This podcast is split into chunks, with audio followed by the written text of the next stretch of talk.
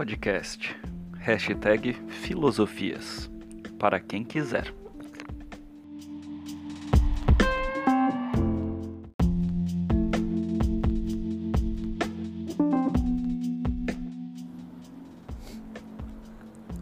Olá, saudações, meus nobres e caros amigos e amigas e amigos que acompanham aqui esse primeiro episódio do podcast hashtag Filosofias, para quem quiser. É um prazer muito grande é, começar esse projeto, idealizar esse projeto e poder, a partir de agora, dar algum carinho e alguma atenção para o desenvolvimento dessa nova plataforma, que nova para mim, né? Óbvio, essa nova plataforma que permite eu divulgar um pouco mais as minhas ideias e espero que ao longo das semanas e dos episódios vocês vão podendo aproveitar esse conteúdo que eu produzo para vocês. É, me pareceu justo, ou melhor, pareceu-me justo e honesto começar apresentando um pouco a proposta deste projeto. É, primeiro lugar, quem que você está ouvindo? É, você está ouvindo professor Ricardo de Jesus Lopes. É, é muito difícil tentar responder com objetividade quem eu sou, porque pensem comigo, alguém realmente sabe quem é? No geral, o que nós pensamos de nós mesmos é o que nós somos? O modo pelo qual os outros pensam quem somos é o mesmo jeito que nós pensamos o que somos? O olhar do outro é importante para a gente definir quem eu sou? Em que medida isso é importante? De algum estranho modo é possível definir o que eu sou? É possível definir alguma coisa? Considerando as muitas transformações que eu vivi, que eu vivo e que provavelmente ainda viverei, não seria mais adequado eu perguntar, em vez de quem eu sou, perguntar quem eu estou? Talvez estas coisas que eu estou propondo, essas indagações, é, aparentam ser mais complexas, ou as respostas a essas indagações parecem ser mais complexas do que a gente poderia imaginar. Ou será que elas seriam simples e objetivas? É, não sei se existe uma resposta e se eu sou capaz de dar essa resposta. O que eu vou propor é um recorte da minha vida para que eu possa apresentar de algum modo que possa ser interessante para você que me ouve. Sendo assim, eu vou fazer um recorte da, da minha vida, aquilo que aparentemente deve ser público, deve ser publicado. É, eu considero o primeiro marco é, para me apresentar aquilo que me conduziu para uma vida intelectual. Né? E isso aconteceu durante a minha primeira graduação, porque foi ali que eu me apaixonei pelo estudo, pela investigação e pelo desafio né? de me tornar um intelectual. Algo que eu luto e me esforço para exercer até hoje e que eu seguirei é, com todas as forças e com o máximo empenho desenvolvendo para conseguir consolidar minha primeira graduação foi em, em filosofia, é, onde eu cursei no formato de graduação de bacharelado e de licenciatura é, pela Universidade Presbiteriana Mackenzie.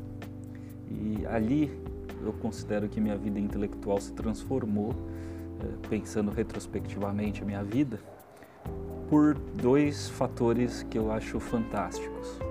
Primeiro, foi primeiro, a primeira vez da minha vida em que um grupo de amigos viviam uh, em torno do estudo, uh, da pesquisa, da troca de ideias e do apoio mútuo e simultâneo do desenvolvimento do outro.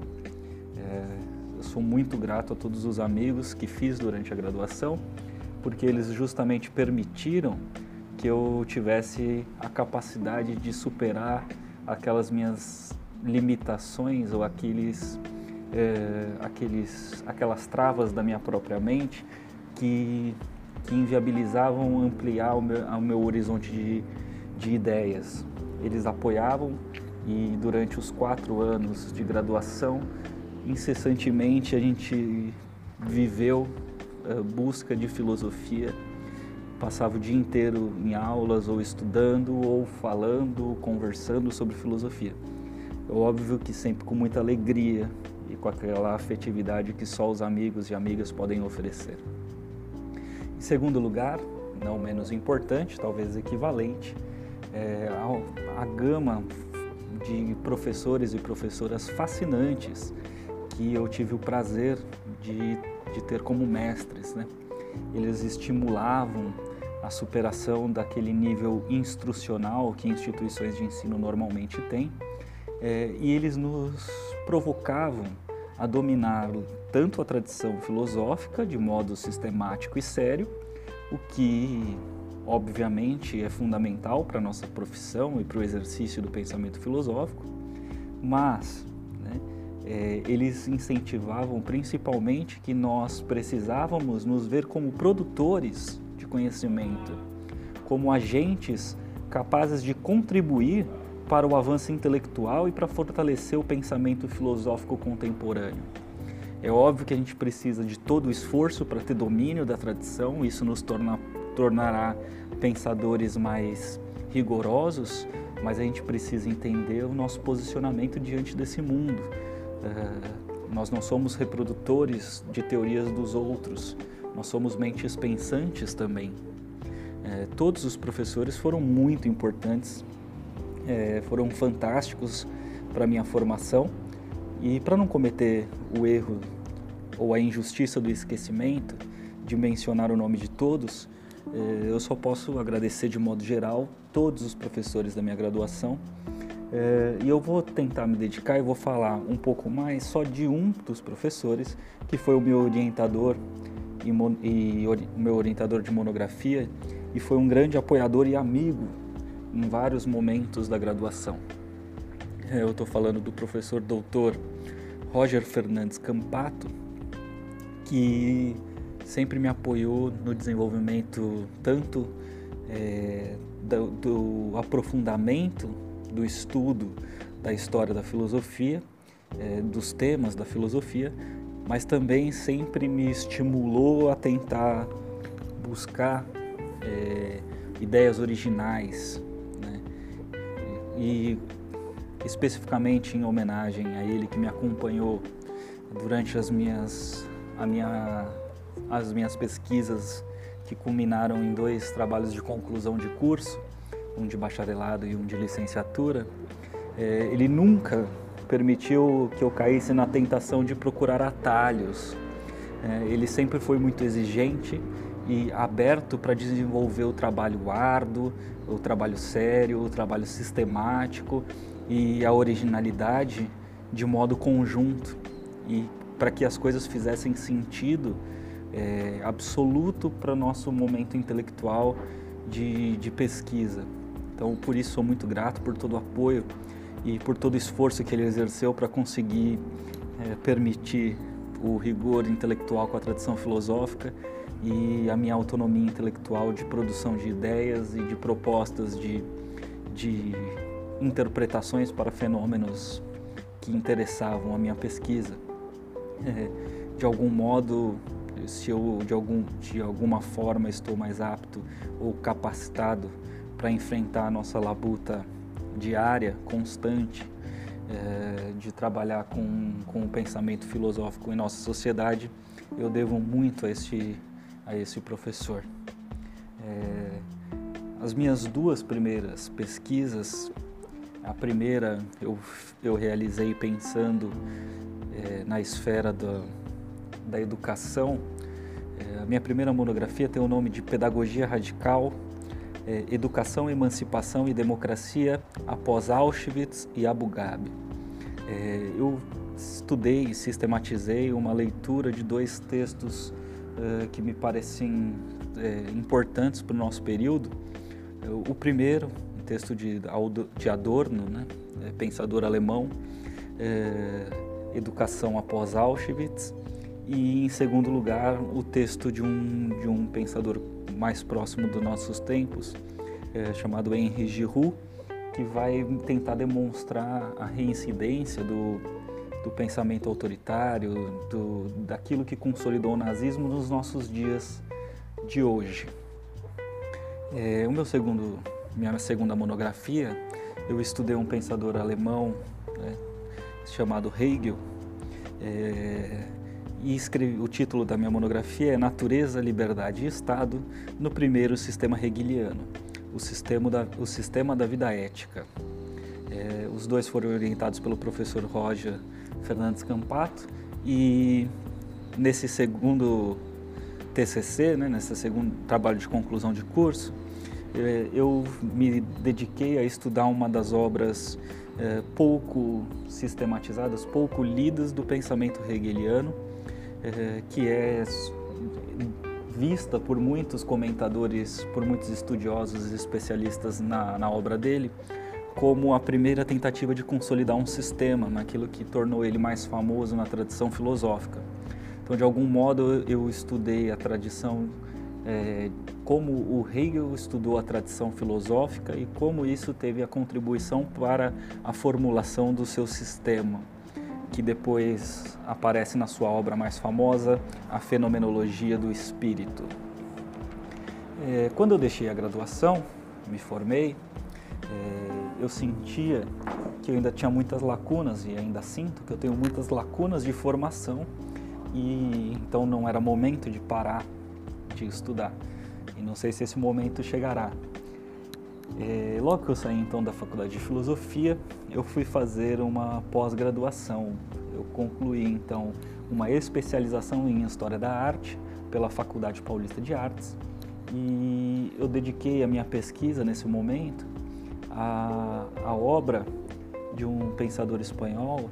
É, o título da, do meu artigo, do meu trabalho de conclusão, foi a análise da obra a Desumanização da Arte de José Ortega y Gasset. É, eu procuro neste artigo tentar mostrar é, os elementos de, de, quebra, de ruptura de paradigma artístico que acontecem e que, que acontecem depois da modernidade, que, que são é, amplamente e genialmente estudados por José Ortega y Gasset. É, após a conclusão dessa especialização, eu entrei numa segunda especialização, já estava dando aula no ensino médio e por isso me via é, com necessidade de estudar de forma mais profunda os processos de formação, é, de aprendizagem e de ensino, é, como se formam ou como se desenvolvem aprendizagens. E para isso eu fiz uma especialização em psicopedagogia pela Universidade Católica Dom Bosco onde é, defendi como projeto de pesquisa e concluí né, com nota é, de formação um artigo é, que se chamava Uma análise sobre a capacidade atencional e a sua relação com a aprendizagem, segundo a proposta de Alicia Fernandes, uma pensadora psicopedagoga argentina que viveu radicada no Brasil por algum tempo. E eu analiso então uma obra dela para procurar o, o, laço entre a capacidade atencional do ser humano e o como que a atenção é um mecanismo de aprendizagem, em que momento é válido utilizar é, essa ligação direta. É, atualmente eu curso a segunda graduação, eu estudo sociologia, né, licenciatura, pela Universidade Paulista, a Unip, e procuro justamente superar ou conhecer essa importante contribuição que as ciências sociais têm para o nosso mundo moderno e contemporâneo. É, eu sei que talvez isso soe um pouco chato aí para você que está me ouvindo, então vamos tentar caminhar para a parte mais interessante, né? falar mesmo sobre o projeto e não quem está falando com você. É, então vamos sistematizar, né? Que ideia é essa? Que projeto é esse de podcast? Hashtag filosofias para quem quiser. É, me parece justo também explicar por que eu estou chamando de filosofias no plural. É, que, o que significa chamar de filosofias e não de filosofia, como comumente é chamado na nossas, no nosso cotidiano? É, primeiro, me parece que a gente deve chamar a atenção que aquilo que nós denominamos filosofia é uma área de saber de quase 3 mil anos de existência na tradição ocidental e, e, na verdade, não é um único corpo de conhecimento. É um conjunto de várias filosofias, de ideias distintas e, se nós formos radicais, são até contraditórias e que recebem o nome de filosofia por ter uma certa semelhança de procedimento metodológico. Então, que também pode ser duvidoso em vários momentos, mas há alguma semelhança que permite ligar todas essas ideias, mesmo opostas, dentro da tradição.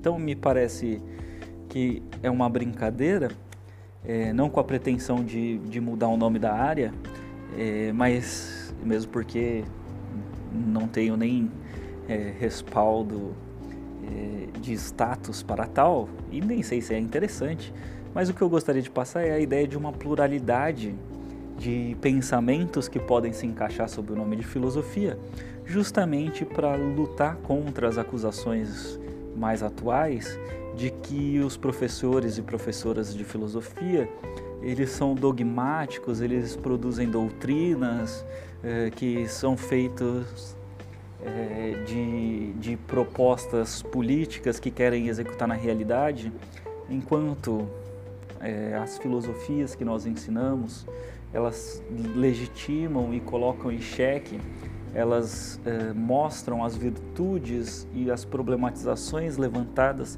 sobre os mais diversos aspectos da produção intelectual humana. É, as pessoas possuem sistemas de crenças, né?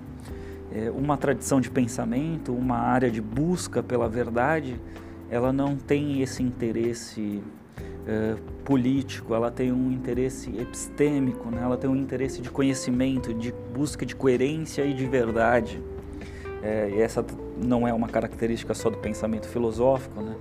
mas a gente precisa tentar, de algum modo, é, desvincular é, a ideia de que a filosofia ela é arbitrária, ela é partidária. Ela não é.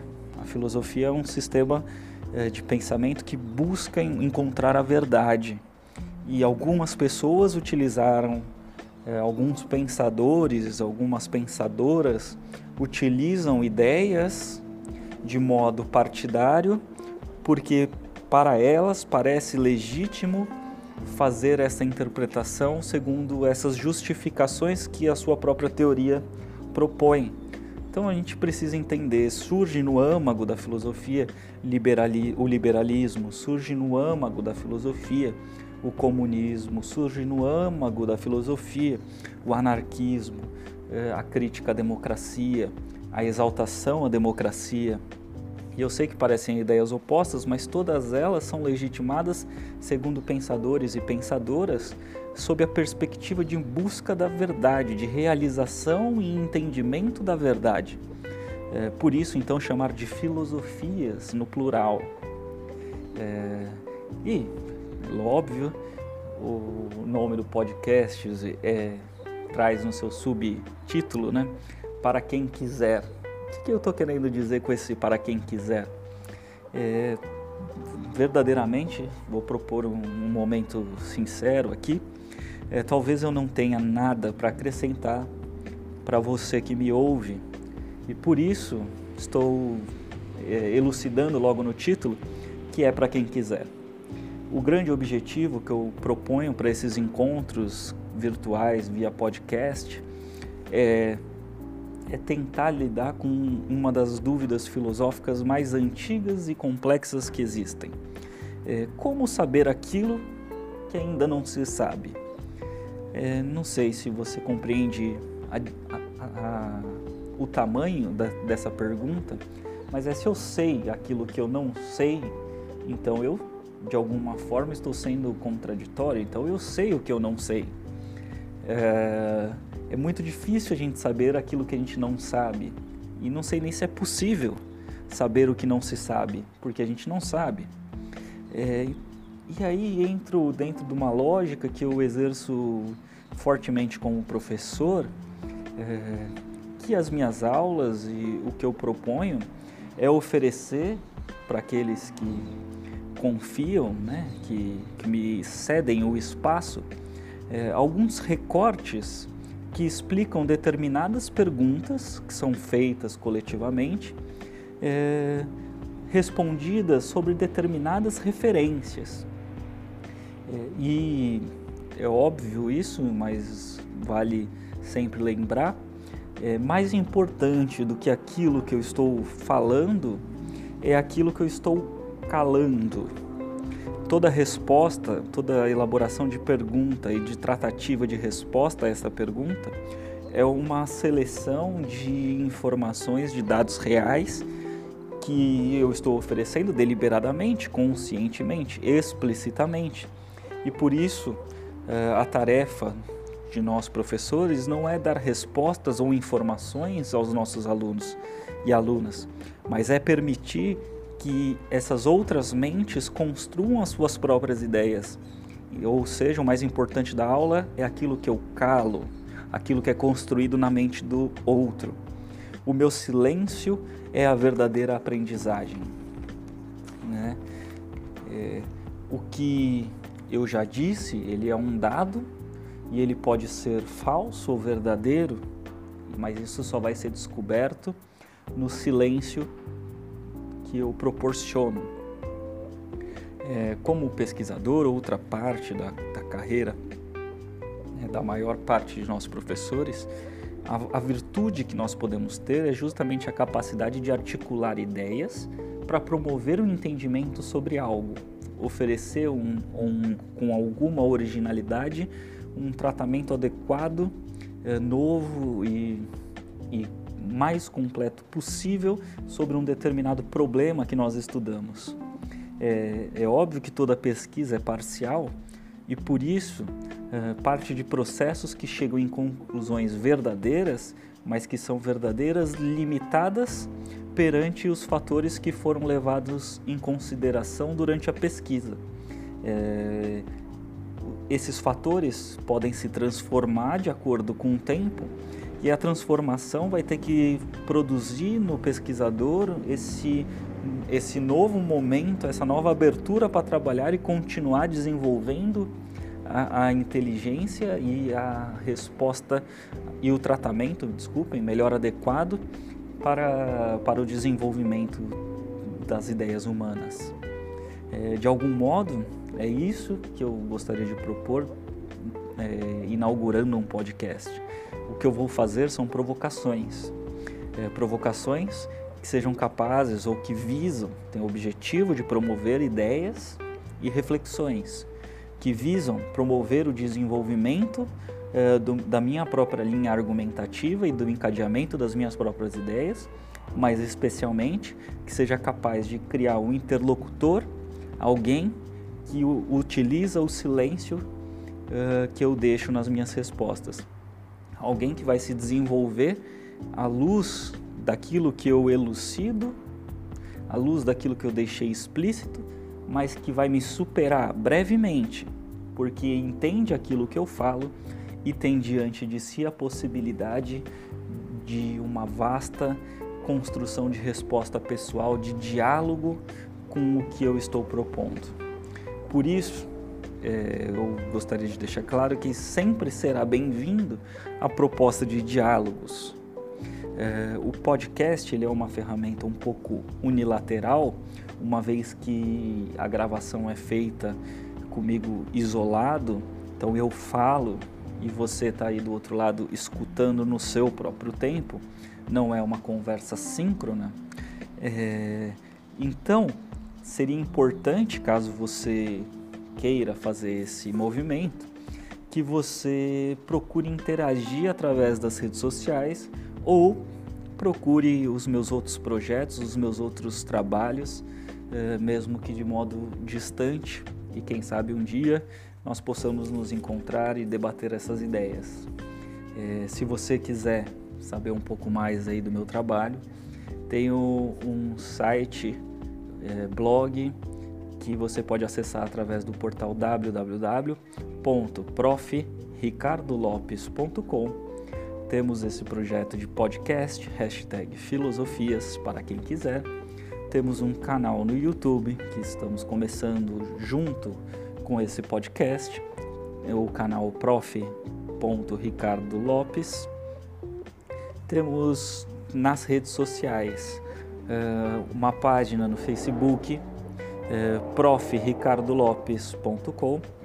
Temos também no Instagram, é, e temos no Twitter o arroba Ricardo Z Lopes.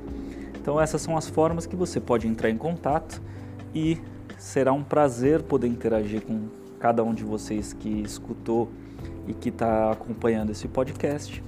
E o mais rápido que eu puder, eu darei atenção e dialogarei com cada um de vocês. Muito obrigado a todos que perderam esses quase 30 minutos de vida me ouvindo. Espero que você tenha gostado do projeto, espero que você possa participar é, na medida do possível para que a gente possa construir ideias conjuntamente. Muito obrigado a todos, um abraço.